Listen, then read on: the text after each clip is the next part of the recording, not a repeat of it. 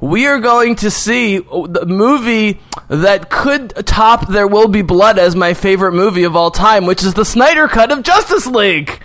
It's going to change film forever. We're going to see that Ray Fisher is an even better actor than Denzel Washington. Zack Snyder's going to put Paul Thomas Anderson to shame, and we're all going to bow down uh, uh, uh, uh, to the uh, non-color color filter that is the Zack Snyder world. Three and a half hours of what might as well be black and white people with no emotion doing nothing. So I am thrilled about that. Take the stage, August twenty second if they throw Tom King in there, you'll get Bizzle bang- Bingo. oh, man. So, as always, thank you for joining me. Enjoy the podcast, kick back and relax. The Force is strong and is with us always. And never forget we have hope. Rebellions are built on hope.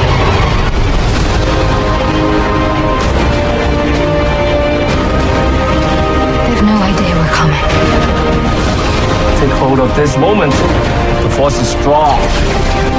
Make ten men feel like a hundred. We'll take the next chance. And the next. You're rebels, aren't you?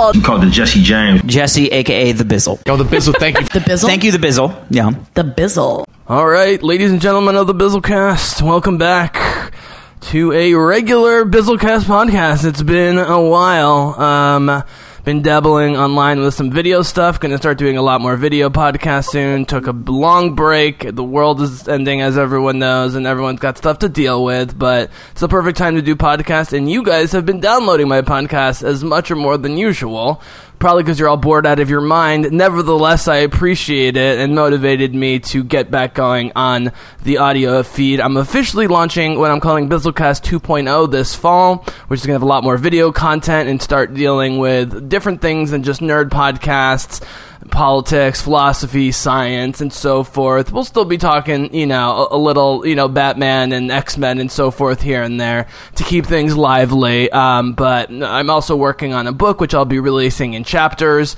It has to do with space and science and so forth, and I want to talk about that. Have some more professional guests on, people who work in politics and uh, social welfare and things like that, um, and uh, a lot more uh, uh video feed um, stuff. So you'll be able to watch live on Twitch or after the fact on YouTube, and then of course it'll be involved. Uh, it will be um, uh, available uh, via audio as well. Um, as I'm not sure exactly what I'm going to be calling it. Um, uh, probably remain the Bizzlecast in terms of the feed. Uh, I will get back to you about that. Uh, but in the meantime, um, while we wait for a number of huge um, nerd movies and other uh, um, movies that we've been looking forward to, I want to bring to you a Mr. Jason Ritter. Uh, Jason, we had a mostly successful video podcast debut the other day that was interrupted by a bad Discord feed, but content wise, I was very pleased with where that went and, and talking uh, uh, uh, about a wide range of issues, uh, mostly having to do with DC Comics and, of course, a little Hailee Steinfeld because it is the Bizzlecast after all. But we wanted to do um, an audio one today. Um, you, you, you just had some surgery, you're, you're recovering, and you know, uh, uh, it's, you know, video is, is, is a lot of work. And you know what? I just wanted to get an audio podcast out to the people. And so we're going to do a little quickie here today while I have you. So for the moment, uh, Jason Ritter, welcome back to the Bizzlecast. It's great to be back. It's like we just talked a few days ago. I know, I know. So, guys, uh, since you can find the other one on Twitch from a few days ago, again with Jason's sound, it kind of goes in and out. You'll get the yeah. idea, and I was able to, um, you know, start doing some of the stuff I do um, on my live feed with photos and videos, and you know, mostly videos of Elizabeth Olsen and Hailee Steinfeld and Gal Gadot. Surprise, surprise! And we'll talk a little bit about the the, um, the that last one there, Miss Miss Gal. Um, I'm sure on this podcast, but otherwise with a little bit better sound it's going to be a lot of fun to actually be able to see me and, and the guests. Um, not because we're all particularly great looking, although we are, but because us being able to see each other leads to more hilarious hijinks, uh, as I, I've experienced in the past when trying this. So it, it was a lot of fun, Jason. Uh, I, I have to admit, even even with some uh, early sound problems that we will uh, fix soon. Would you agree with that? Yeah, it was fun. It was fun. We just got to make sure we don't post any more uh, Nerdist videos, I guess, for YouTube. Well, Twitch didn't mind, but YouTube still hasn't struck down any of the Pitch Perfect footage, Age of Ultron, but because the Nerdist is like an official YouTube video, that doesn't even have that many hits. That's hilarious. I mean, that just sums up. That just that just sums it all up. But it was all worth it, anyways. I guess I will have to be careful if I post it on YouTube. Uh, it's possible, though, you know, because a, a lot of Twitchers have uh, issues who, you know, uh, um, YouTubers who have, you know, thousands or tens of thousands or more viewers and followers, man, like real Twitchers who then post on YouTube, have problems with stuff getting stricken down all the time. Um, and so it's possible I'll just leave it on a Twitch channel and then have it in audio and just say fuck it to YouTube because if we're talking Batman and Wonder Woman and so forth, right, we're going to have to show clips and it's you know we're not I making know. money off of it, so it's not illegal. But if YouTube is gonna you know make it impossible uh, for us to show, then we don't really have a choice. By the way, as of the last time I checked, the the the part of the YouTube video with the Nerdist video was still up, so I, I'm not sure exactly what they were, uh, if it was just a threat or, or whatever. But uh, but Twitch Twitch is going to work out well for us, and then of course we'll do the uh, the the audio stuff. But um, it's exciting to be able to you know actually show people stuff. I of course started doing this solo during a lead up to The Witcher, so I could show uh, you know uh, frame by frame clips of you know the Witcher trailers and all the set photos and stuff like that. That was sort of my experiment. And, now I just throw your face on it, and it's you know what I mean. Um, it's uh, it's, it's no big deal. Um, uh, but for today, we're gonna stick in people's ear holes, uh, and uh, All right, Kev. with that lovely image. Um, Thank, thank you, Kevin Smith. yeah, um, uh, we, we're tentatively calling our new show Biz Ritter because that's the best we got right now. Yep. Yeah, Um, that's, Yeah. yeah, it's pretty much. We were called Bizzle, and, and just like Batman on Batman, we are Biz Ritter, like they are Batman, Batman Beyond. So, Uh, just to um, just to uh, uh, uh, sum up the important stuff from the other day, um, we we talked about Wonder Woman, but not a lot. And in fact, Wonder I would like to talk more about Wonder Woman today if you're down. Yeah, we uh, talked a lot about the Batman. Go ahead. we, we we will talk about because there is some breaking Wonder Woman news in the past few weeks or so. Okay. Um, and we talked a decent amount about Batman. Um, you started describing uh, the Michael Keaton announcement, and between my confusion between what was going on with Michael Keaton as another Batman come back, but mostly couldn't hear you half the time. It took a little while. Since then, we've chatted, and it's starting to make a lot more sense. Yeah, uh, but I wanted to uh, revisit that now with better sound as well, and we'll do a general um, update. Uh, let's let's we're going to pretend most people did not see the Twitch feed the other day because they haven't, and they will listen to this. Um, so we'll summarize the better parts of that. But we do have an actual event coming up, man, August twenty second, and so I figured we'd lead Yeah, in with the DC Comic Con because man, we are going to see the movie that could top There Will Be Blood as my favorite movie of all time, which is the Snyder Cut of Justice League. It's going to change film forever. We're going to see that Ray Fisher is an even better actor than Denzel Washington. Zack Snyder's going to put Paul Thomas Anderson to shame, and we're all going to bow down uh, uh, uh, uh, to the uh, non-color color filter that is the Zack Snyder world. Three and a half hours of what might as well be black and white people with no emotion doing nothing. So I am thrilled about that. Take the stage, August twenty second. Uh, uh, if they throw Tom King in there, you'll get Bizzle bang- Bingo. Oh man. Oh man. Oh yeah. so What if Joss Whedon just showed up and was like, Zack, you're God. I was wrong the whole time.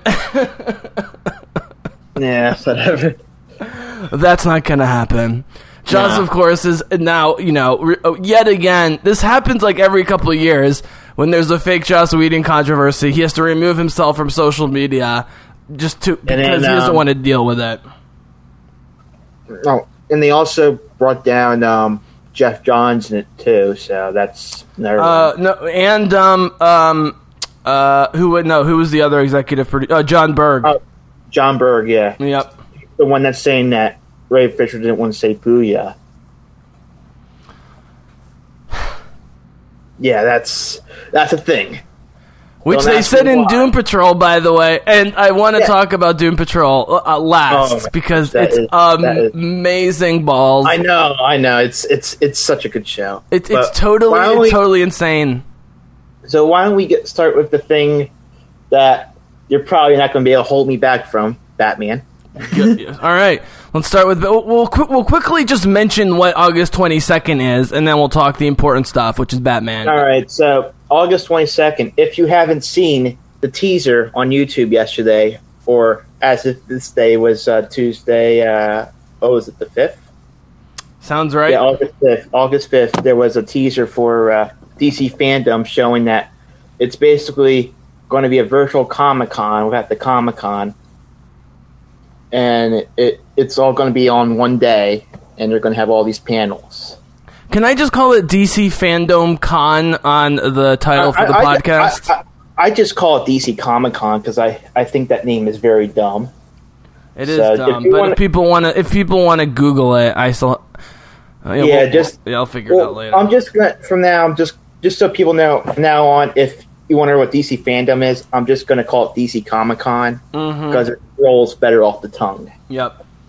Yep, So- I, I think so. So, what, what what should people expect there? There's going to be a lot of virtual calls, and of course, they're not Yeah. announcing they're not announcing any of the guests. But you know, No, there's and- and- not- wait, hold on one be- sec. Hold on one sec. It, it, and as I expressed to you, people like Dano, I don't think for sure, but even Pattinson worries me a little bit because you know he doesn't love press things. I think he'll be there, but again, before the Star, when I went to Celebration a year and a half ago or whatever, they didn't announce anybody. We had to just assume that the whole main cast was there, including people who might have avoided it, like Kelly Marie Tran, who ended up getting an amazing reception, and the whole cast ended up being there. So, I mean- I, especially because it's virtual, I would be shocked, shocked, shocked, shocked, shocked if Pattinson, it, Zoe, and it, Matt Reeves at least were weren't there. Were there, and if they have John Turturro, the crowd is going to go ballistic with with Jesus Um, I- I'm thinking. I, I think that probably Jeffrey Wright might show up because he does play Gordon in the movie. Yeah, I was listening to one of our old podcasts where, like, or a few of our old podcasts where it kept being like, they've announced Jeffrey Wright, but it's not confirmed. And then a couple weeks later, it was like, they've announced Jeffrey Wright, but it's not confirmed. Whereas Zoe, Zoe was like, confirmed and then ruled out and then confirmed and then there was no problem after that. So we know Jeffrey Wright's confirmed now at least, right? That's between now and the last time Yeah, we podcast that has happened. It was it was confirmed when he bought Bat when he showed a picture of him buying Batman. books. Okay. I mean, I mean, come on. Yeah. Yeah, it, that, that's that, that's pretty much confirmed, and Serkis is definitely confirmed, and a lot of them are confirmed at this point, so it doesn't matter. That's awesome. But- That's awesome. So yeah, um, and okay. um, yeah, we're going to have that. We are going to have a Wonder Woman panel, of course. Yeah, well, we know we know Gal and Patty are there because Gal's always Yeah. there. Gal is always there. Gal will never be too famous and too rich for the people. She loves the people, and the people love her. She will be there. Yeah, and we're going to. I mean, I am hearing that we are going to get a new trailer there, so yeah. So, So we're going to probably do another trailer reaction to Wonder Woman. I mean, that's that's the main event. Then, I mean, look, if if Pattinson sh- and Zoe show up and are great on the panel, that will be uh, people will love. But let's be honest, Gal with a brand new Wonder Woman trailer and and the ongoing expectation or one wondering when we're going to see it, plus a new trailer, that will drive a lot of excitement. I would think. I mean, yeah, it's gonna drive a lot of people. I mean, that first trailer, I mean, that blew up like crazy when that first now when that first was released. Um, what, what what do you think else? I mean, c- can possibly be accomplished at such a thing, especially a one day event that's virtual. Um, I mean, I mean, you're also going to have show this there, and I'm thinking a lot of shows may be announced that are renewed or new shows or stuff like that because they might have some HBO Max stuff there too. Okay, so I want to talk about HBO Max, but we got to talk. You're you're a Batman guy. We got to talk the Batman. So Yeah. let me, Uh, if you don't mind, let me give what the sort of um, average person probably knows just from looking online, and then you can fill in the gaps. Which is directed by Matt Reeves, starring Robert Pattinson as Batman, Colin Farrell as the Penguin, Zoe Kravitz as Selina Kyle slash Catwoman, Andy Serkis, which you also called as Alfred, Paul Dano, which I'm pumped about for, as the Riddler. We got Peter Sc- Sarsgaard in there. We got Turturro as Falcone, which is gonna be great. Jeffrey Wright as James Gordon, um, and, and a lot of great other character actors uh, to fill it out. Um, it is, uh, I mean, your boy Bob Kane does get a writing credit, but it's just because of Yeah, but- creation. Matt Reeves is co-writing it. Um, Yeah, him- and uh, that is a, that's a great, great sign because whether it's James Gunn uh, or Joss Whedon, I guess the Russos don't write their stuff, but they have a close relationship with their writing team. Uh, do the Russos? Whedon writes his stuff. You want, uh, you know, J.J. Abrams has been obviously very up and down with his writing and directing.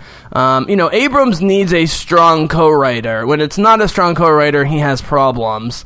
Um, but uh, Mattson Tomlin is currently listed as the co uh, writer um, of the film. Doesn't have a uh, a ton of um, uh, of of credits, um, uh, but he does have. Um, Wait, what's this? Solomon Grundy. Is that related to the accountant?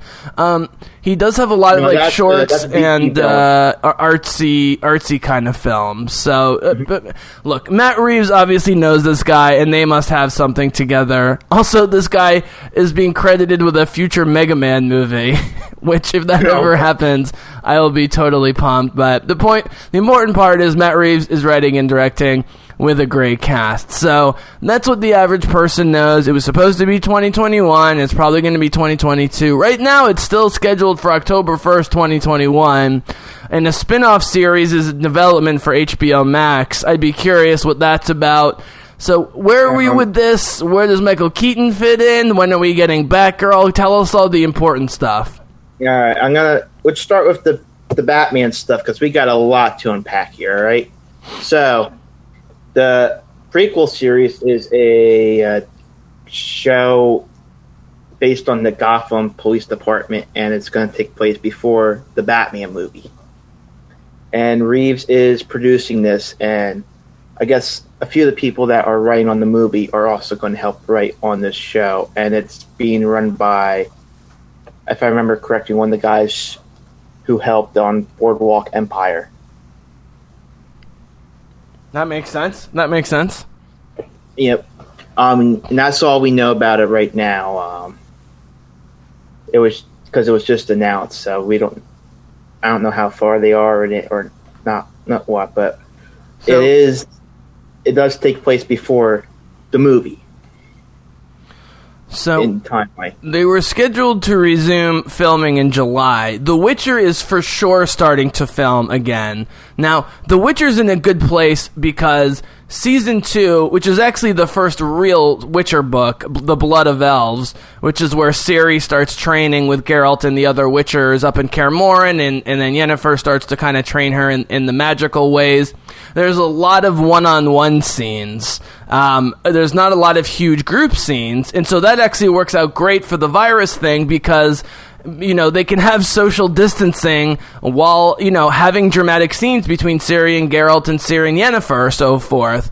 Um, and we and you and I talked about how they were doing reshoot material now potentially.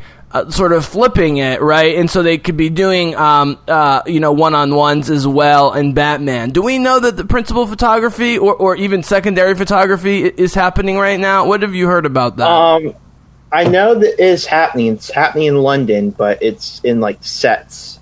You know, not out in the open like they were. Sure, but do are, do we have famous actors talking to each other uh, on film happening now? Yes, we are. It, it's in like studio sets, like green screen and stuff like that. So Well, these days that's most of m- the movies. yeah, yeah I know. M- m- most of the movies do that. Yep. Um, and it's London. You know, I mean, so they have you know uh, all these huge sets. There's a reason that Star Wars, Harry Potter, and all these movies are all filmed in London. They have these huge, you know, city-sized sets, um, and so they can have car chases that are technically on sets, uh, but you know Yeah. are, are still it, it's still pretty real. Um, it's not. It's only one step removed from you know filming Marvel movies in it, it, in Cleveland and calling it Atlanta or Washington D.C. you know what I mean? yeah. yeah. Yeah. Yeah. Yeah. But Um, that's yeah. the that's where we are with the Batman right now. If you were filming it, right, given this situation, how would you do it? Would you do the principal act? Would you try to get the principal actors engaged immediately, or would you bring in the veterans from uh, Wright to Turturro to Sarsgaard and even Dano and Serkis and Farrell to do some of their work? Because you know there's going to be a lot of mustache twirling long you know evil speeches by Paul Dano for example that you can easily film uh, uh, you know and and Dano can channel that psychosis at, at Yeah. any moment just like Turturro can channel craziness at any moment so part of me thinks they might be doing the early shoots with the bad guy slash secondary characters but I don't really know If I remember correctly, I don't think uh, I don't think Kravitz have shot in any of her scenes yet, but they're about to shoot some of her scenes soon. Right, because she's gonna have a lot of on uh, location stuff, and so that makes it harder for sure. Yeah, so that's that's what I know. She keeps posting photos of herself on Instagram where she's just drinking with friends and looking totally faded. I, I, I think she has her life together. I, I think her and Chloe Bennet are um, are similar, and they talk about you know being uh, uh, messes and drunks and so forth, but they're just kind of joking and they just like to party and have their lives together. I think Zoe Kravitz has her life together, and it's like an ongoing joke that she constantly is posting photos of her faded and drinking um, because she just uh, wrapped on what, what's her other project that she was working on. Um, She was for I know I did see something. She was working on a uh, I guess a TV show for Hulu, maybe yeah, she was working on. Um, uh, high, high Fidelity. Yeah, yeah, yeah. She so she uh, they were either wrapped or they had wrapped on some episodes or whatever of High Fidelity. And it was her and, and on Instagram it was like her and them uh, at, at the uh, a, a you know bar diner late night or something. Just you know chowing down and drinking or whatever. Uh, God bless her. You know I, I I love that in my actors and actresses. So few of them ever want to show anything. Her, her of course growing up as you know uh, as royalty ish uh, in Hollywood there was that adorable photo with her and Momoa uh, the other day. Uh, her stepdad, weirdly, um, and uh, yeah, so forth. It's funny to think that Zoe Kravitz will probably be in the DCEU well longer than uh, than Jason Momoa. I could be wrong, and as you know, I root for Momoa, even though I could give two shits about Aquaman. But given her age and the fact that it's Batman, it seems pretty likely that she'll be there longer than him. And I'm sure he would be more than happy for his stepdaughter to, to have a nice long career as Selina Kyle. Yeah, I, I, agree with that. Yeah, I I think she'll probably be in it, but it, it I think these two universes are very separate. Though it's going to be night and day.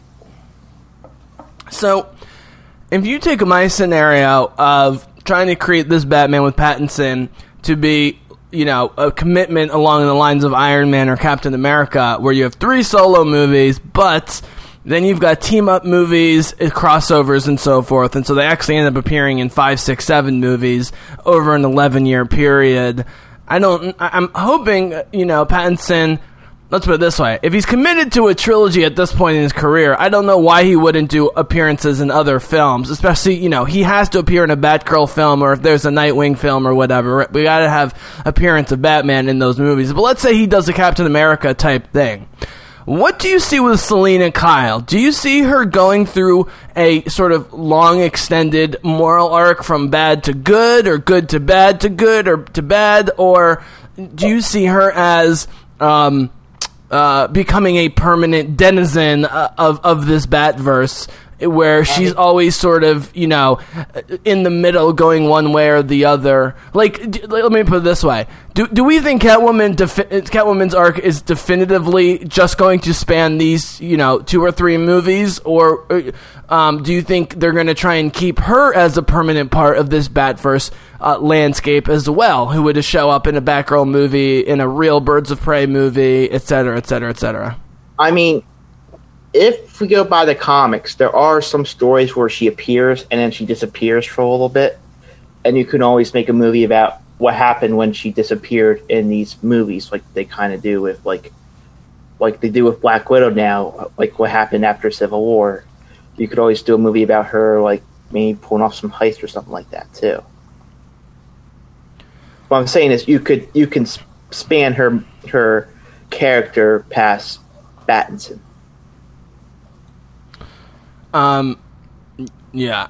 Uh, I, I, I, in case it wasn't clear the way I framed it, I would like to see her stay as a a, a, um, a permanent or semi-permanent member of the Batverse. The more characters you can Oh, keep around, the, the yeah. better. Yeah, I, I mean, yeah, I, was, I said she she probably will be in the Batverse, yeah, but if they, I mean, if she ends up being like a breakout character in the movie, they could give her like a her own film if they feel it. Yeah, yep, yep.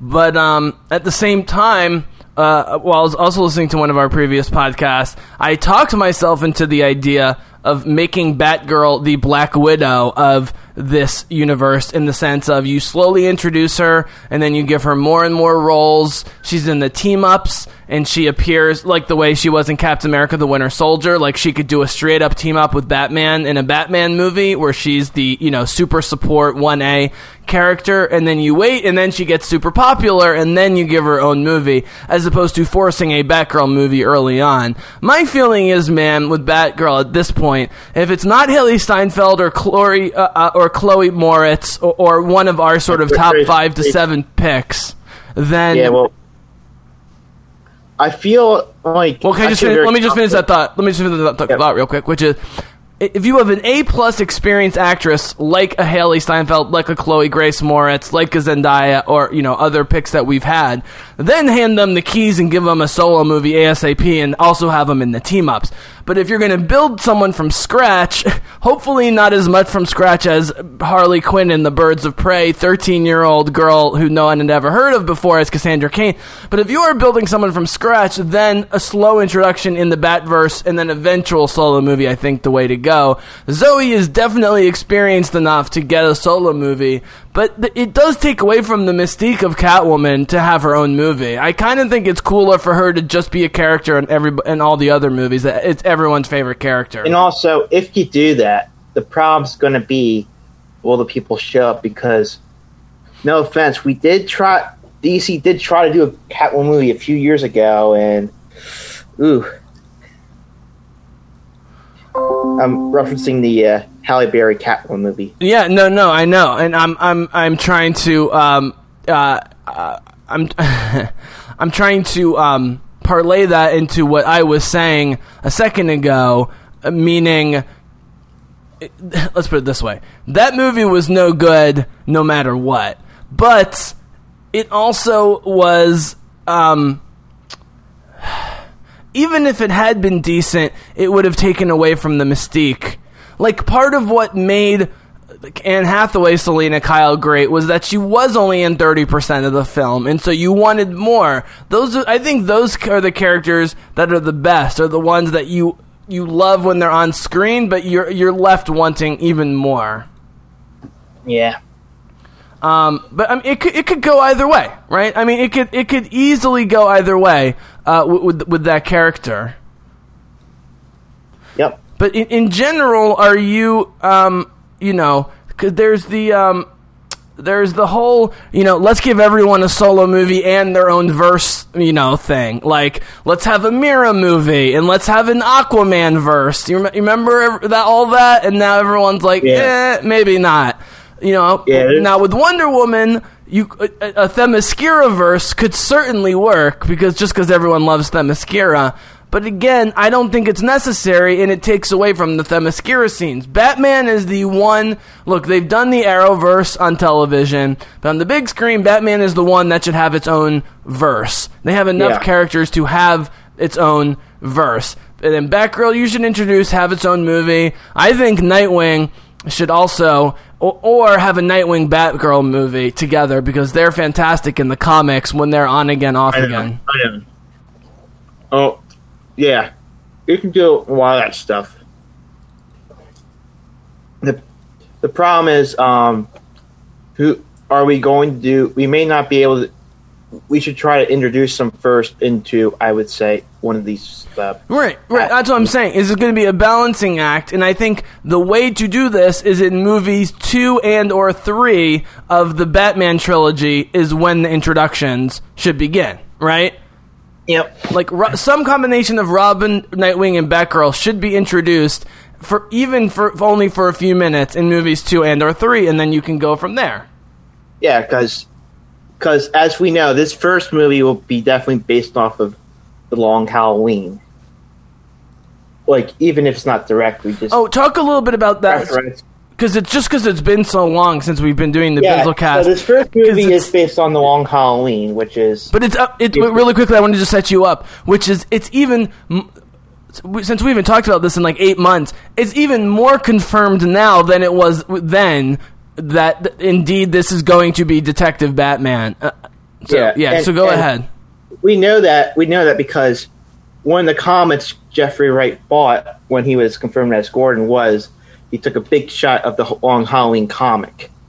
So that is definitely hashtag confirmed Long Halloween. Um, for our um, for our listeners who aren't aren't familiar with that particular comic, could you give a little bit of uh, a, a- a little su- summarization action?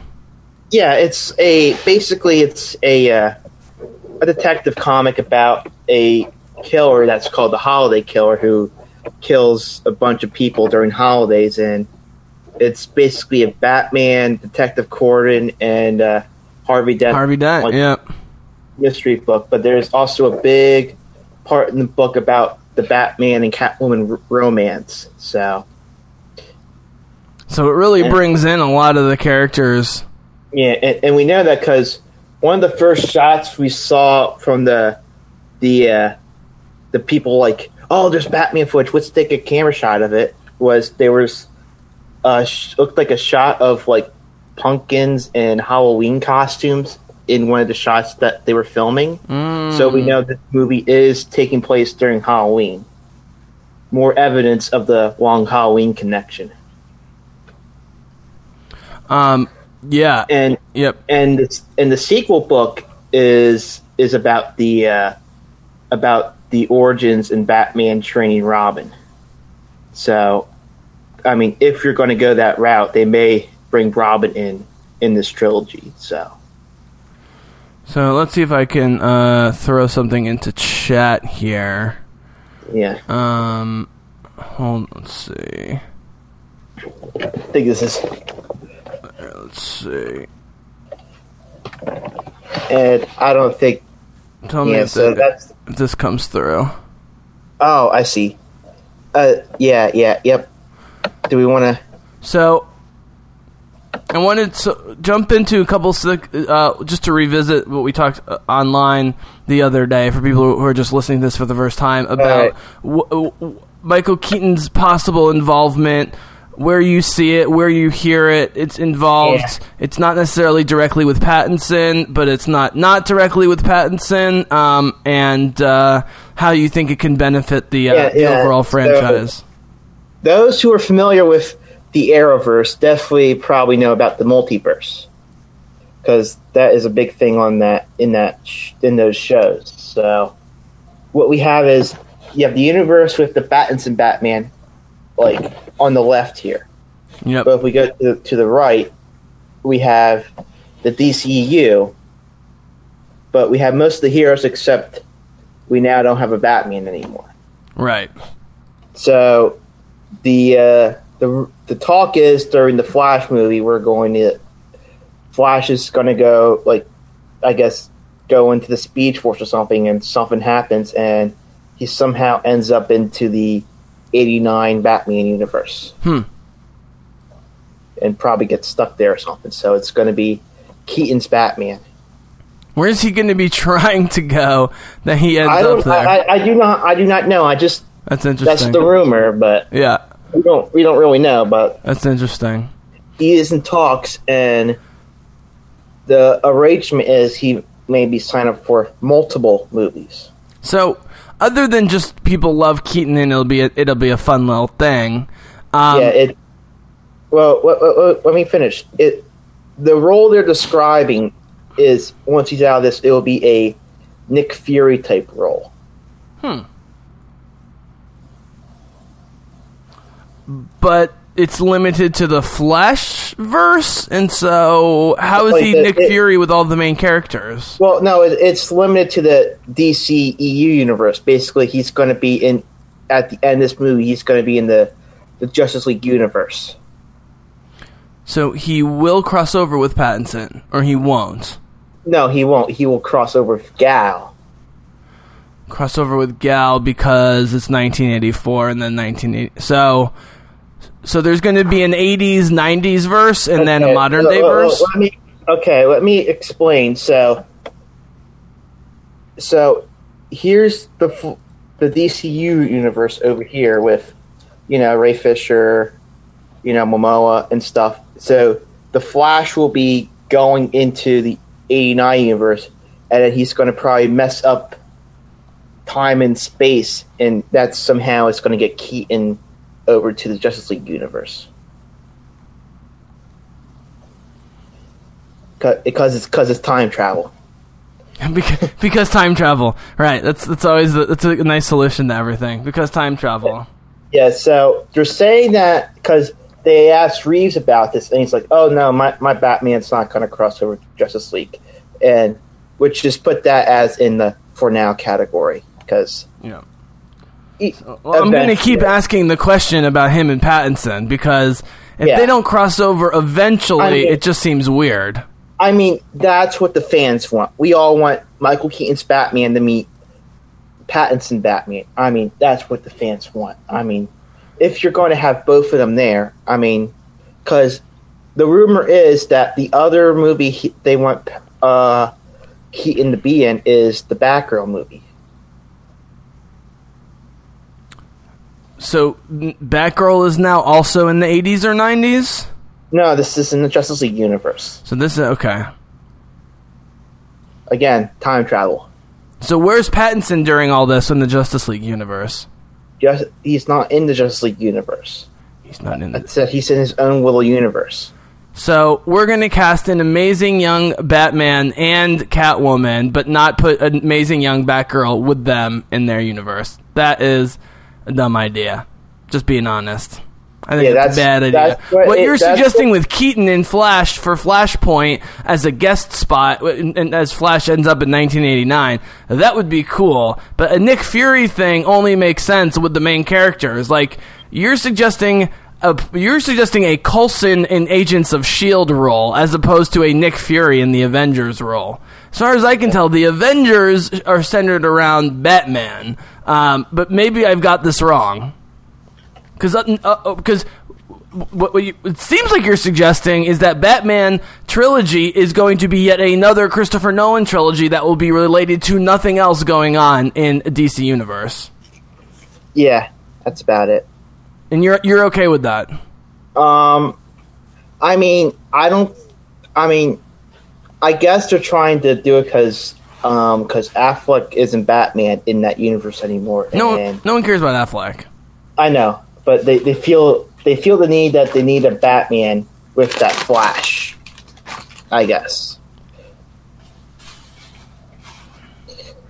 I I mean, I mean, I'm trying to make the best sense of this news as I can. So it's I, I just think it's way too early, and to Yeah. not to not connect on the young end Ezra Miller and on the older end Keaton with this superstructure uh, of Reeves. Let's put it this way. They, I don't think they want another Christopher Nolan situation. I think they want whatever comes out of the Reeves creative vision trilogy or whatever to to launch the rest. And we know Diana's can live forever, and so she'll live into the modern day. Flash can time travel, so I don't know why everyone can't end up in 2025 or 2027 when the Batman movies are done, right? I mean, that would make sense, and then you have the Justice League.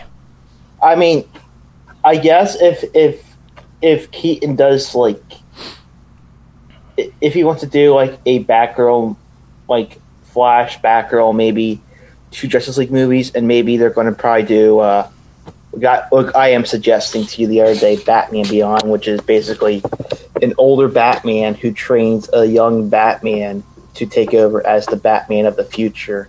Which you would like it because that future, that Gotham looks very uh, great Blade Runner inspired. So So the other problem is so now there's a spin-off show on the TV and HBO Max has all these shows and now you're saying there's Green Lantern with with Game of Thrones money on HBO. So are these going to be connected because they should be part of the Justice League? What they should Well- be doing is saying whether it's on HBO or on the big screen, all of these should be in Earth 1 in just just get everyone in Earth 1. It works for the Avengers over a 12 year period. I don't know why it can't work for DC.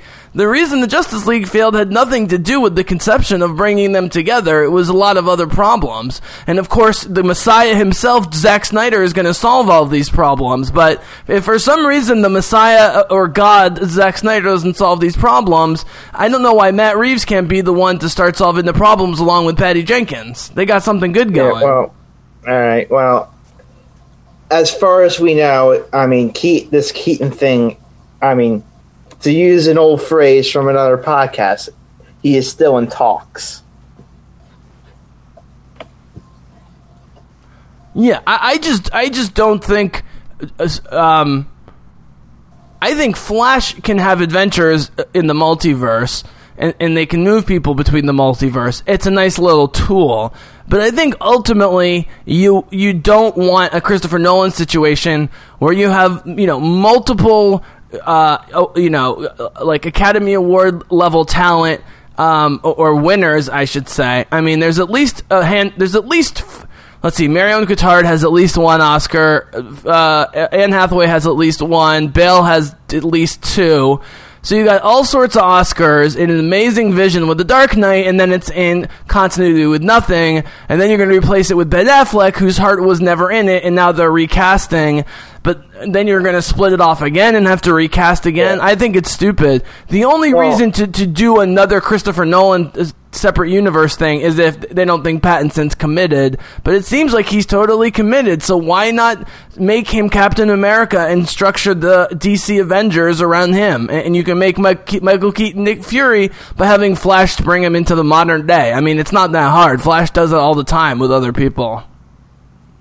Uh, I, I mean, you think they would do that, but I think Keaton is dead set on his Batman is the only Batman, basically. hmm So it seems like because they were going to go like Batman's father what being Batman route in the movie, but then I guess they were going to try to get Keaton, but he's like, "Why? What? What's this about? No, no, no! My Batman's killed. Why don't you just make my Batman the the Batman he meets?" So I guess I think that- it would be cool if he comes not comes back from the dead, but if the Speed Force hits him at a point where he like he think like he almost like Birdman a little bit, where like he's not sure what's real and what's not. You know what I mean? Like it, let's put it this way: that it's eighty nine Batman. Okay, so. In comics, the multiverse makes very big differences between the characters in the different universes, right? But in the real, Right, right. In, in the real, hold on, in the real infinite multiverse, there's a Jimbo Ritter that's totally different from you, but there's also a Jimbo Ritter Jason, that's only a tiny bit different from you. So what if this multiverse was a Michael Keaton Batman that's not actually quote unquote our 1989 one, but is really, really, it's like Harrison Wells. Like Harrison Wells in The Flash would be the closest version of this, where you have a bunch of Wells, or, you know, or whatever they call them, uh, The Council Wells. Right, but you know what I'm saying? How some of Yeah. his characters are like pretty similar, at least on the surface. That would be very cool if this was, you know, 1989 Batman, but from a slightly different part of the multiverse, and it was he was kind of confused by the whole thing, and then he he was brought in because that would actually save continuity because you could still have the original Michael Keaton story, and then we could still have a new Michael Keaton that's close enough, but can now be a part of this new adventure. That's what I would do.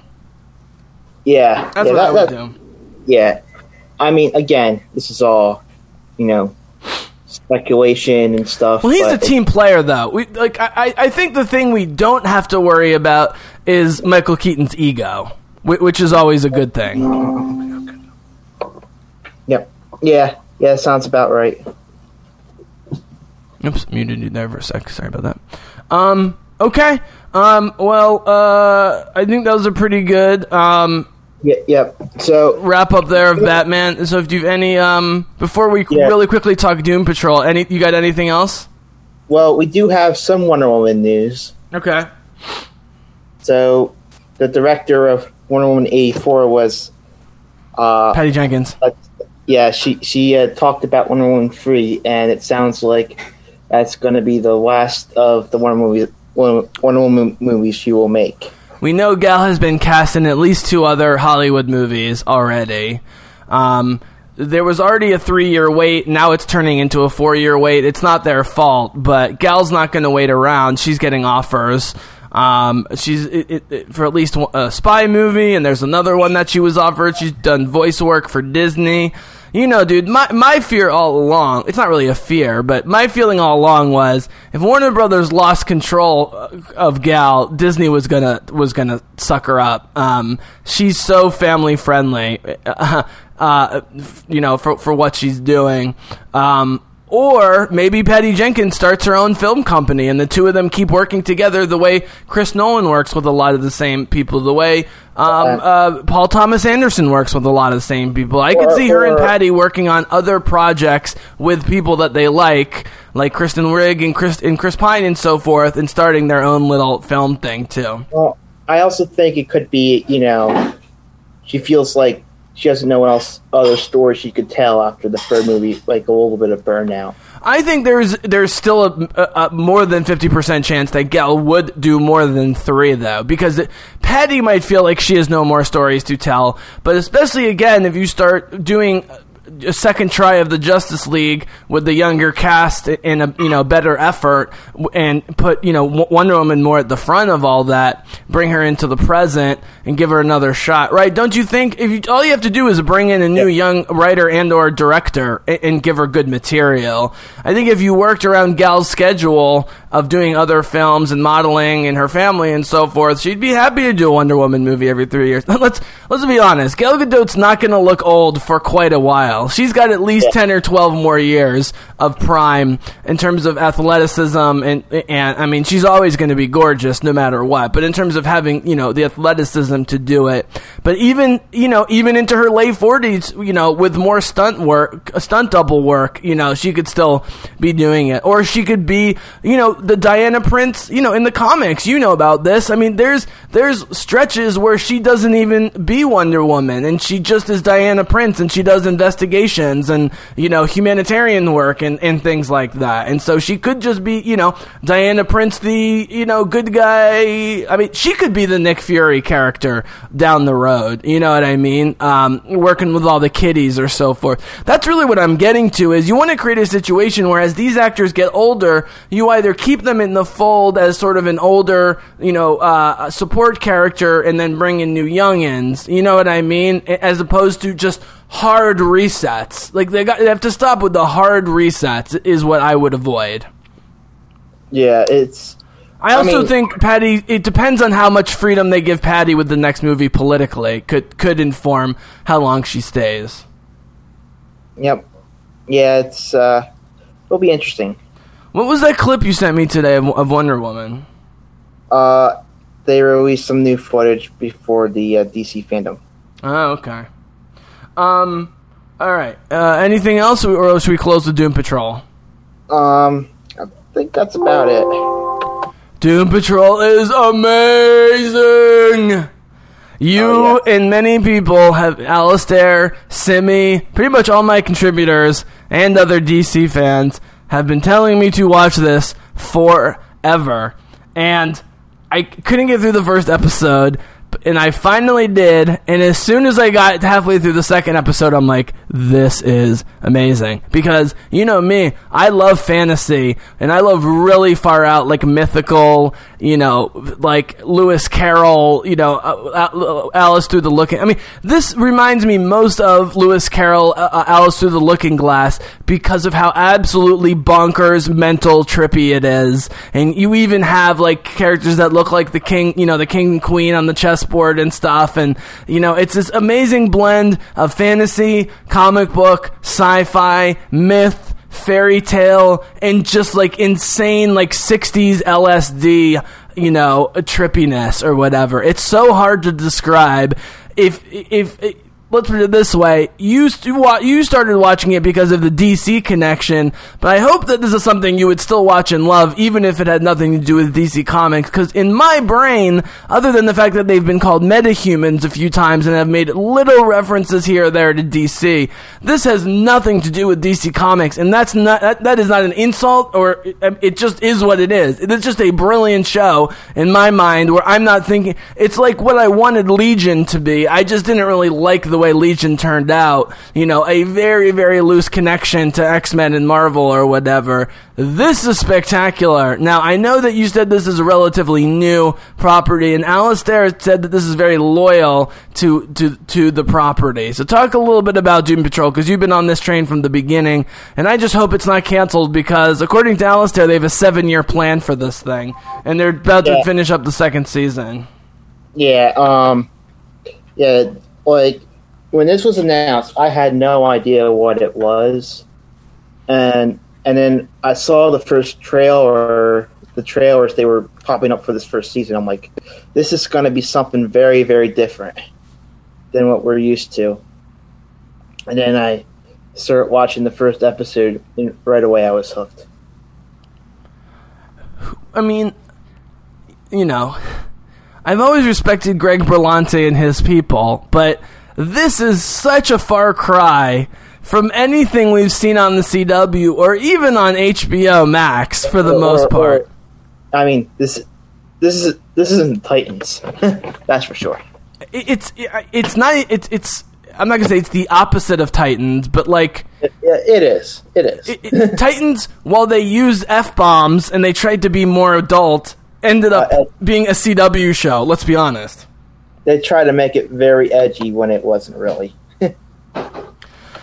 It, it wasn't edgy, it, and it was filmed the same way as the CW. The music was the same way. Now they've got a whole new photography crew. It's filmed great. They've got fucking unbelievably Clint Mansell to do the music. It's not the best score ever, but with Mansell and Kevin Kiner doing the music, it's pretty good music for the most part. It certainly is moody and fits what's going on. And when things go really bananas, the music is absolutely. That's when you need Clint Mansell. Clint Mansell is, you know, is an ex. That's why he does so many Aronofsky movies. Who's off his rocker. When things go totally mental, that's when you need Clint Mansell, and you can tell when it's Mansell doing the compositions because he's right there with what's going on. Um, give a really quick two minute summation of Doom Patrol for people who haven't watched it, and you can you can do a summation slash pitch um, because every anyone who is interested in genre, oh, a horror is another. Obviously, it's it, there's a lot of horror elements, uh, which you know I'm not always the biggest horror guy, but they do a great job. So talk for a couple minutes Uh, about what makes it so different, special, and great. Yeah, I'm not the biggest horror guy either, but all right, let's see. Here we go. So, Doom Patrol is a show about a a group of people who basically are horrible people in their lives, and bad accidents happen, and they they try to live their life as if people don't know they exist anymore. And then something bad happens to their uh, to Niles Caulder, which is basically their Professor X of the show. Yes, yes. Yeah. He's who you think Harrison Wells is at the beginning of The Flash, but he's definitely more Professor X, yes. Yeah, and he gets and something happens. Basically, his past comes to uh, his past comes to him, come catches up to him, and he gets captured by um, the main villain, Alan Tudyk himself, Mister Nobody. Yes. So who is Mr. Nobody? Because it's super metaphysical, and it's unclear if he's outside of time and space, if he's moving be- between time and space. mean, There's one episode where it seems like he ends the world, but then saves it before the world ends. His, his motives are so clouded, as you pointed out. He's way more complicated and therefore interesting in a lot of ways than the Joker. Yeah, um, I mean, it's Mister Nobody is, you know, he, he was basically a nobody, and then he got a uh, transformation from a cobbler. So, But he's in this matrix construct world that's all white, but then he can appear partially corporeal at times to them, but it might be in their head. And dude, let's be honest. I, you know, I'm always the one to point to Matrix uh, comparisons, but they talk regularly in the show about what is real. And part of the show is they don't know when they're hallucinating at times or being, you know, hallucinated, and we don't know it either. So we're sharing this sort of group hallucination, and you talk about what is real, and, and you know, the white thing that we see Alan Tudyk walking around in, it looks like the Matrix construct. It, it's clearly a nod to the Matrix, but more so, it's tapping into what I find interesting in these properties, which is yes, all the fun, crazy costumes and superpowers is awesome, but the philosophical issues and the moral and ethical issues and everything is what ultimately uh, steps it above. So, in what universes is Mister Nobody in? um, he is in what they call in the show the white space. And Is he you trapped? is he trying to get out? Um, I don't want to spoil what the white space is because Okay. we want people to watch this show. Okay. Based on just the first few episodes or first half of the first season, because while I'm almost done the first season, I I don't I, I, I the lore. Let's put it this way: just the imagery and characters have taken so much of my brain that the I, I- have to rewatch everything at least twice just to get the lore of what's going on. So, what's the Okay. basic lore of where he is and what he wants? Um, basically, he he wants revenge on Niles Caulder or what he did to him because because he screwed up what was going to happen to him to get these certain superpowers, I guess. Mm. So, And I know that his character has a tie to Dorothy, mhm. which is his daughter in the second season. Um, so the lead cast, first of all, obviously, as Crazy Jane, Diane Guerrero, who, you know me, I, when I see young actresses like this, who are beautiful but insanely talented, I immediately latch on to them, and I immediately was like, this girl's a huge fucking superstar. I had forgotten that she had been in Orange is the New Black and some other shows before, so her resume is beyond compare already for her age. Uh, but she's also had a pretty fucked up life herself, and she is pulling a Tatiana Maslany times James McAvoy times 10 with her 64 personalities. Alistair said she actually has 160 personalities, and that's why they need seven seasons to get to all of her personalities. But either way, she's doing an unbelievable job with the multiple personality thing. Her doctor personality with the blue eyes and the straight hair is is totally mental. You know, where she's uh, like a, a messiah figure, telling you know. T- people dancing in the street. I mean, it's totally crazy. April Bowlby, I can't pronounce her name, who plays uh, Rita slash Elastic Girl, is uh, unbelievable. Um, uh, uh, Matt uh, Bomer, Bomer, uh, who plays Larry Trainor. Um, uh, what's his his superhero name? Uh, Negative Man. Negative Man. I don't love him when it's Matt Bomer as Larry Trainor, but as Negative Man is one of just the classic weird superhero characters ever. What a great design with the covered face and the sunglasses. It just feels eh, timeless. It feels like that character could have been created literally any time. Brendan Fraser. I mean, I guess some people don't like Robot Man. Robot Man's probably my favorite character on the show, And he- and this I is feel- Brendan Fraser's come, comeback, and he's totally nailing it. Yeah, Robot Man, I feel, is the heart of the Doom Patrol. Yep. So, Now they have Riley Shanahan listed as Robot Man. Does that just mean he's in the body the way Matthew yeah, Zook he's is in, the- Neg- Negative in Man the, uh, body? he- he's in the suit, He's in the and suit. Brendan Fraser does the voice. That's cool that they're giving credit to the guys who are in the suits at the top of the, the list. I mean, the guy who's in the Robot Man suit and the Negative Man suit are literally at the top of the list. And then you've got, the, the in my opinion, he's the weak link actor wise, uh, Joivan Wade as Cyborg. He's clearly the weak actor, the weakest of the actors. But because he's the young, uh, enthusiastic, let's go team Captain America character, I, Yeah, he- I'm fine with it. yeah, he he's the out of all the characters, he's basically the stick of, in the mud because he's like the uh, the normal one of all the Doom Patrol. but he's the first one to want to be a team and you know it, it's a very let's let's be honest there's there's that interaction with him and Jane where Jane goes we're not a team. And she keeps saying it's exactly the Jessica Jones thing. You know when Iron Fist they go to the Chinese restaurant and the defenders and he starts being like this is great guys. We're all gonna work together. We're team. And Jessica Jones like no we are not a team. That's Jane's reaction. But you know wait uh, Cyborg is winning them over and he has made I'm gonna say great he has made good in the show through Phil Morris who's doing an unbelievable job as Silas Stone his dad I think. Phil Morris is, is nailing it and of course Alan Tudyk. Um, you can comment on any or all those actors. We know Diane Guerrero is a superstar and gonna con- you know her, her star can't rise high enough. She's just getting started. Who else was a big standout to you? Oh and Timothy Dalton of course as the chief who they're trying to save. I mean, I mean, yeah, like Timothy Dalton, he is like the the biggest name in the show. So yeah, but you know he's not in the show mostly because he is captured almost the whole season. Well, he might be the biggest name in the show, but Dan Guerrero is the number one in the credits, uh, both on IMDb and on the television show, and there's a reason for that. Okay. Yep. Yeah, that's that is a good reason. There's a good reason. Have it- sounds like a, uh, season three is up in the air. Season two was shorter than season one, and they're about to have the season finale. Yeah, the season finale is this week. It could be the series finale. I hate to say it. I hope it's not true. I, I mean, again, we could get an announcement at DC FanDome too. What's your read on the situation? Is this is this the type of cult property that has enough eyes that it now that it's on HBO Max and they found a way to make this affordable somehow that that, that this could get renewed? I think it's going to get renewed because there are apparently there.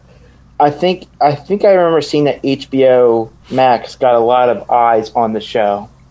I think this is going to be a, uh, in a situation like The Expanse, where the Sci-Fi Network felt like they weren't getting enough eyes, and so Amazon bought it and then did a spectacular job at even making the show better. And now, you know, it just won Show of the Year and like pretty much every major sci-fi award. Season four was spectacular. Season five is going to be amazing. HBO Max, it is HBO, man, and they have HBO money, and so you know, I mean. The, you know, the Anna Kendrick show killed. They immediately renewed it. They're trying to build a following on this station, and Doom Patrol is clearly in our demographic, man, from like age 25 to 45, people who like not just comic books, but, you know, multi genre things, uh, you know, love this show. And, you know, it, it has a great cast, and it's just great all around my feeling is they have to keep doing this show because I think th- there will be a lot of ill will if they prematurely cancel it. Now, will this go seven seasons? I don't know. But to stop after two, even though I'm only through one, seems like it would be a mistake. Thoughts? Yeah, and also the second season is not as long as the first season. That's the other problem too. You have Right, but a little bit of- th- they should keep doing that. I'd rather have more seasons and have them be shorter. Do nine or ten episodes a season, and then just keep doing seasons, and then have higher Yeah. budgets per episode. Right? I mean, yeah, yeah, yeah. I mean, yeah, and and you know, people are loving this this new season. Like, I haven't seen the. I was looking at some of the the the, the thoughts on on the internets and stuff, and people are loving this season.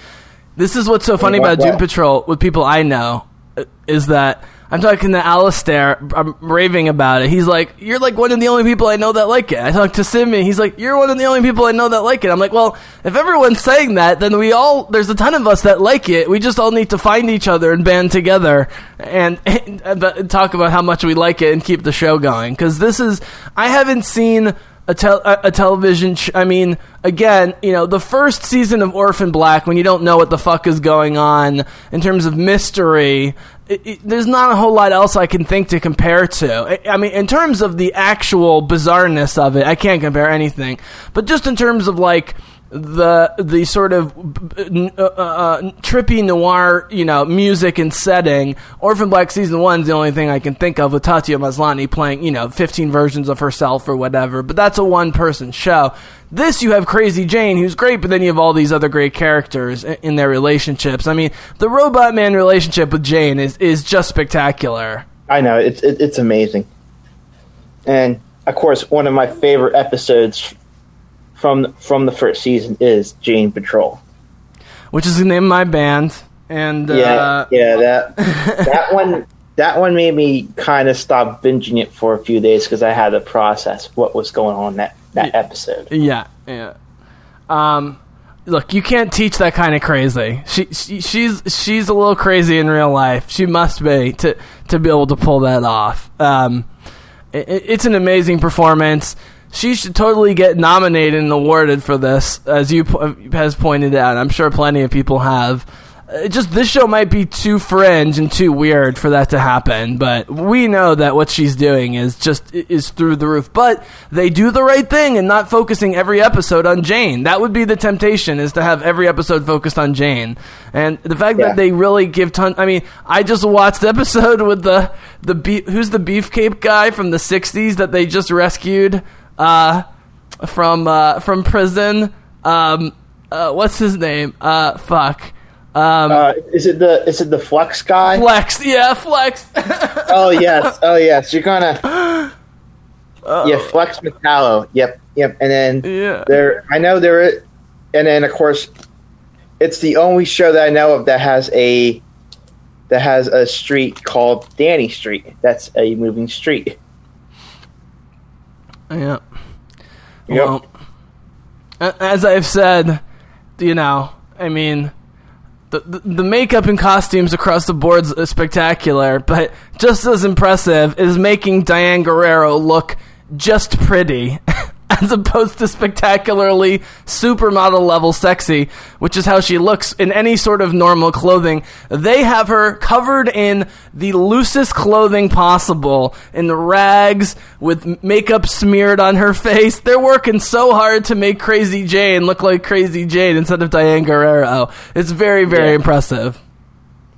Uh, uh, Yep. when I, I used to talk about this on my shows, and then I felt it's insensitive. But there's some like um, Katheryn Winnick, who played uh, Lagertha on um, uh, Vikings as the co-lead, who's spectacularly gorgeous. Um, you know, they have to they have to when I say uglify these characters, and that's the a compliment of how beautiful they are. But in their settings, they can't be looking like supermodels, and so that that takes a lot a lot of work uh, to do. Um, they did that early with Elizabeth Olsen with Wanda. Now they're just not even trying because they're just like, like let, let, let it out. Wanda, that's sort of part of Wanda's personality. Um, But what I like is, you know, I mean, when they give her the when she plays the doctor character with the blue eyes and everything, I mean, you can barely recognize her.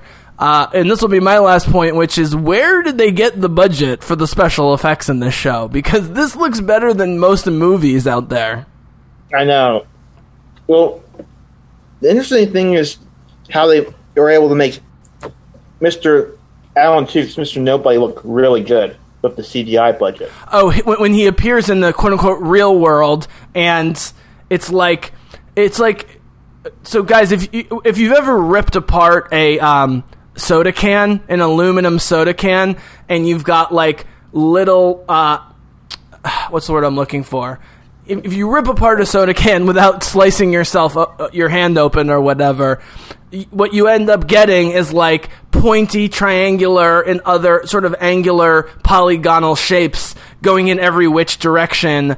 Uh, you know, of uh, that sort of distorts the light. So he looks sort of 2D and 3D, but also more than 3D at the same time with his right with his uh, uh, like real world character. Yeah, yeah, and of course the best part is is the some of the episodes you have him narrating. So Well, he, he definitely narrates at parts during almost every episode in multiple places. He also does voice it, a lot of the voices. Um, I haven't looked it up, but there's, you know, when there's like puppets or weird side characters, like you can sort of tell it's Alan Tudyk doing voices. Speaking of which, man, just to end really quickly, speaking of Tudyk, the other great show, of course, which, you know, to me is way less interesting because Doom Patrol to me is just like my new favorite show, hands yeah, down, no question. It, it, it is up there. Yeah, but and I'm not and I'm not a cartoon guy in general, but as cartoons go, as animated go, Harley Quinn is excellent. Uh, so talk for two seconds about Harley um, and what you think about it. It seems like that's going to for sure going to continue. I think, um, Yeah, and then we'll wrap. Yeah, well, it's going to continue because they showed a clip of it during the DC FanDome trailer. So, you know, yeah. so Harley, what's the, what's the secret sauce with that show? uh, the secret sauce of that show? Yeah, Well, I, I, I think it is that you know, they didn't. First off, they didn't make her part of the birds of freaking prey. which I rented for two ninety nine on sale on Amazon because I have thirty days to watch it. So I have thirty days to force myself to watch at least part of the fantabulous Harley Quinn. Yeah, you may want to have a beer so when you watch it. But but I hate to say it because Margot Robbie's the best. But I mean, I mean, just in general, I love Margot Robbie. I don't love her Harley Quinn. It's not really her fault. But the Harley on the Harley cartoon is is lovable. I mean, Oh, yeah. I mean, the thing with I think the secret sauce is there's no good guys and bad guys. It's just a big social club that makes fun of everybody. Yeah, it, it's it's a it's a comedy. It's an adult comedy about Harley Quinn breaking up with the Joker and trying to make it on her own as a criminal. Mm-hmm. And, and her whole goal in the season is trying to join the Legion of Doom. And of course, you know, like anything, that she has some failures, and she recruits um, the one who I, you know, Wonder Woman villain, the man hating Doctor Psycho, and another in Clayface, who is also voiced by Alan Tudyk, Yeah. of course. You can, I mean, you can always tell the, who Alan Tudyk is voicing, but it doesn't matter because it's it's usually great. Um, and the one thing that Harley does share with Doom Patrol is that both shows could just be totally cynical and weird, but they both have a lot of heart. But I'm especially impressed by how much heart Doom Patrol has, and that's what keeps keeping me with the show, man. Right from the beginning was that uh, despite all the fighting between these are always the shows I like. Despite all the infighting between characters and all of their problems, they ultimately have good hearts. You can tell it. Every single character, including Crazy Jane, has a good heart deep down, and the show has a lot of heart. When it could just be nihilistic and cynical and weird, as shows like that go, which is sort of where I thought it was going to go, where it was just you know uh, like Saga, which is what I keep comparing it to, which is just Image Comics going, hey, let's see how weird we can go week after week after week. This really has a, nar- a narrative arc, but it also has a moral and ethical arc w- with its characters i- in their relationships, and, and I really appreciate that. I, that's what keeps me coming back. Yeah, and both shows do have an episode where a person enters another character's head. Yeah, and you got you got Elastigirl entering all sorts of places. Man, when Yeah, a donkey. I just it- yeah, a couple episodes ago was the planned getting captured and escaping from the rat hole or whatever that place is called, yep. and it was a great plan. And let's not and let's not forget about the episode where she went into the uh, donkey keyhole. Oh, the donkey and the eye, dude. The eye in the sky was one of the weird. I mean, the thing is, you know, one of the classic images is uh, Sauron's eye in The Lord of the Rings, which is Oh, yes, actually an the- the- eye wreathed in flame, as they say, that is manifested as an actual eye in the movies, which was a smart call. Even though in the books it's sort of left ambiguous whether it's an actual eye. Doing it for real and them being able to see it even on the other side of the world was cool. But seeing an actual human eye and then two of them in the sky and vaporizing people, I mean, I'm watching this and going, the CW can't even touch this.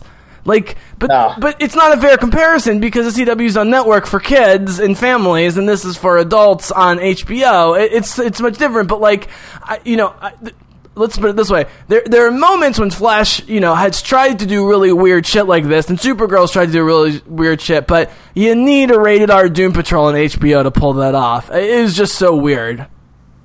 It, I know it, it is fantastic. It is Great. It's great. Yeah. I can't recommend it enough.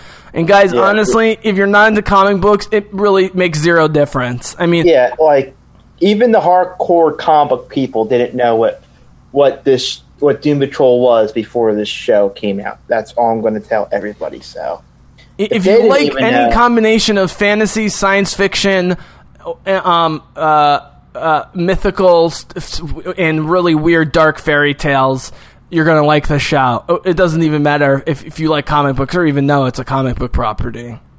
yeah, yeah, just just just get ready for some some bat crit batshit crazy scenes in this show. So, to tease the future podcast will, will be when I've fi- finished both seasons and maybe even gone back and watched them. uh, If not again, then some of them again, and trying to figure out what the mythology and lore that's going on because there is for sure. I have a nose for this stuff from things like Dune. I mean, Dune. Dune never looks this weird, but Dune's mythology it gets this weird, and and so I have a nose for things like, for example, them creating Jane as a fake messiah in order to manipulate people. You know, this is a common theme we've seen from The Matrix to to Dune and so forth. They put their own spin on it, but I have I can I can smell this stuff, and I guess what I'm saying, man, is I'm smelling consistency as weird and all over the place as it is. There is some consistency and logic underlying what's going on. They they have.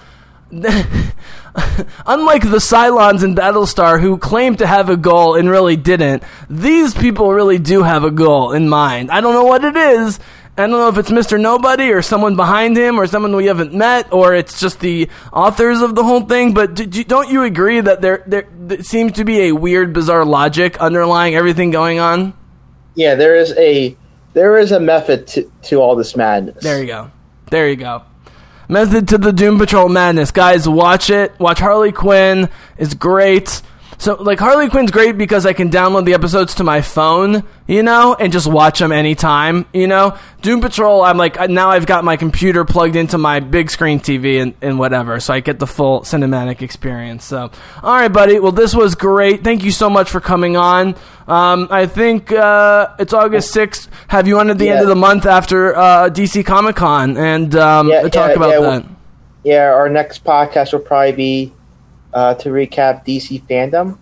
Yeah, I, I think the only uh, way we maybe do one beforehand is if I burn through season two of Doom Patrol, which is pretty likely, and we just find a day where we just both feel like geeking out and talking about uh, Doom Patrol after the season finale. But otherwise, yeah, we'll, we'll, we'll should meet. Um, well, we could do live coverage of of the DC event actually um, via video. Good. We could. I mean, Yeah, people are going to be doing that on Twitch. We could easily do it, and then I could, um, and then we could do a recap uh, down to a um, a potty, a podcast. Yeah. All right, pal. Yeah, we- well, thank you so much. Um, uh, get get well soon. Get healthy. Um, and uh, appreciate you Yep. being on as always. And uh, for Yep. now, this is Biz Ritter 001 uh, to. To, to, to reference the uh, the weird binary code that thing that just happened in the recent Doom Patrol episode. Yeah, yep. And I have one last thing Yes. to leave us at. What the fuck is the Doom Patrol? what the fuck? Yeah. And that's when they start naming it after all the characters. Yeah, absolutely. And oh my god, Diane Guerrero, stop being so beautiful. All right, guys, thank you so much. Uh, Ritter, thank you as always, my friends. Um, well, uh, the future seems bright for now. Um, interestingly, in Australia, they see the the failure of DC Universe and HBO taking over as a as a big problem, but that's just because they don't have the HBO access that we do, and DC Universe was a really easy way for them. And so I'm trying to explain to them that in the long run, HBO and DC uh, forming an alliance is really great for everyone, especially DC. Uh, but we have to keep in mind that's not always like that outside America. So we're lucky right now to be getting all this great content. So any any last uh, words for the uh, Bizzlecast, Ritter? Um, nothing much. Uh, just you know, you know, keep alert uh, for DC FanDome on Twitch. You know, we're going to probably be on there, maybe live coverage or recap, Yes. and we're going to try to do a little bit more video that time, and hopefully, I won't sound like uh, like a transformer. Yeah, I mean, we, we actually did this video with each other, guys. Everything is going to be available at video in the future, um, just because I can on Twitch, and I can be showing the you know uh, photos, and you know when, when Jimbo's trying to demonstrate something, you can see him, and I can throw up a video or photo. and, and and I'm gonna, you know, you got to come there because I'm gonna try to actually bring up comic books when I'm going to reference stuff too when I'm Yeah. going to talk. and you know I can get a lot of that on digital. Um, you know, like I have Long Halloween, and so it's easy. It's, it takes two seconds for me to take a screenshot. Um, and so if I can get it on digital without having to pay or pay too much, I can actually, you know, just grab those screenshots and throw them right up. Or you can just ta- you can take um, a photo of uh, uh, the pages that you want to talk about uh, from your comic books and, and just send them to me, and I just have a, a bunch of JPEGs there ready to throw up on the screen. So that's the kind of stuff to look forward to, guys, where we can you know really be sharing the media together and, and talking about it because uh, it is 2020, and while we can't solve a virus that we should have solved, we can certainly put comic books on the screen to talk about them.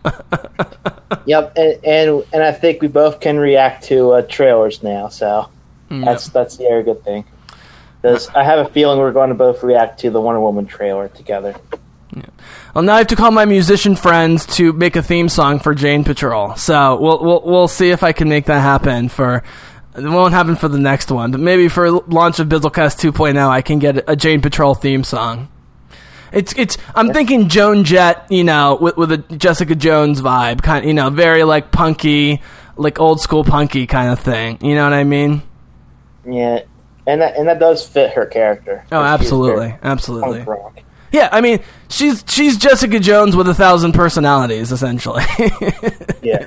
yeah. All right, buddy. Thank you so much. Thank you, Bizzlecast listeners. Um, I don't know what's going to be coming up next, but I definitely have some major video game uh, casts coming up soon uh, because the Sony and Microsoft new consoles release are nigh, um, and there's a lot of major news. And Ethan and Austin, my awkward controllers, video game guys, um, have been wanting to do a podcast for a while. So look for that And- soon. and, And then, um, yeah.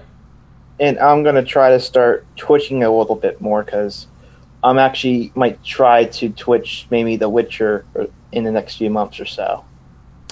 Oh, go go on, go on. So that's I'm gonna. I like gonna the sound of this. Test run and see how it how it works. I like the sound of this. I like the sound of this. Well, Yeah. we in the Witcherverse are very happy right now, and we don't care that the Mandalorian is getting all the love because we know we've Yeah. got the better show, and we're going to be around long after the Mandalorian is gone.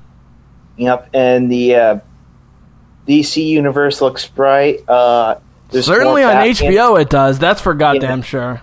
and there's well, and, and if you, you have your choice of Batman's in the movies now, I guess. So, There yep, you go. All right. All right. All right. Thanks, Jimbo Ritter. Thank you, Bizzlecast listeners. This has been The Bizzle, and you've been listening to The Bizzlecast. Try and get you some more content soon. Uh, but thanks for sticking with. I'm looking at the numbers right now. They're looking pretty good, uh, despite lack of new content. So here's some new content. Enjoy. Um, oh, oh, and also, guys, really quickly, the Witcher Book Club finally is going to start happening with Simi when we can find a time uh, to start. Um, uh, it and Alistair will hopefully be on it. My friend Adam Tuck will hopefully be on it.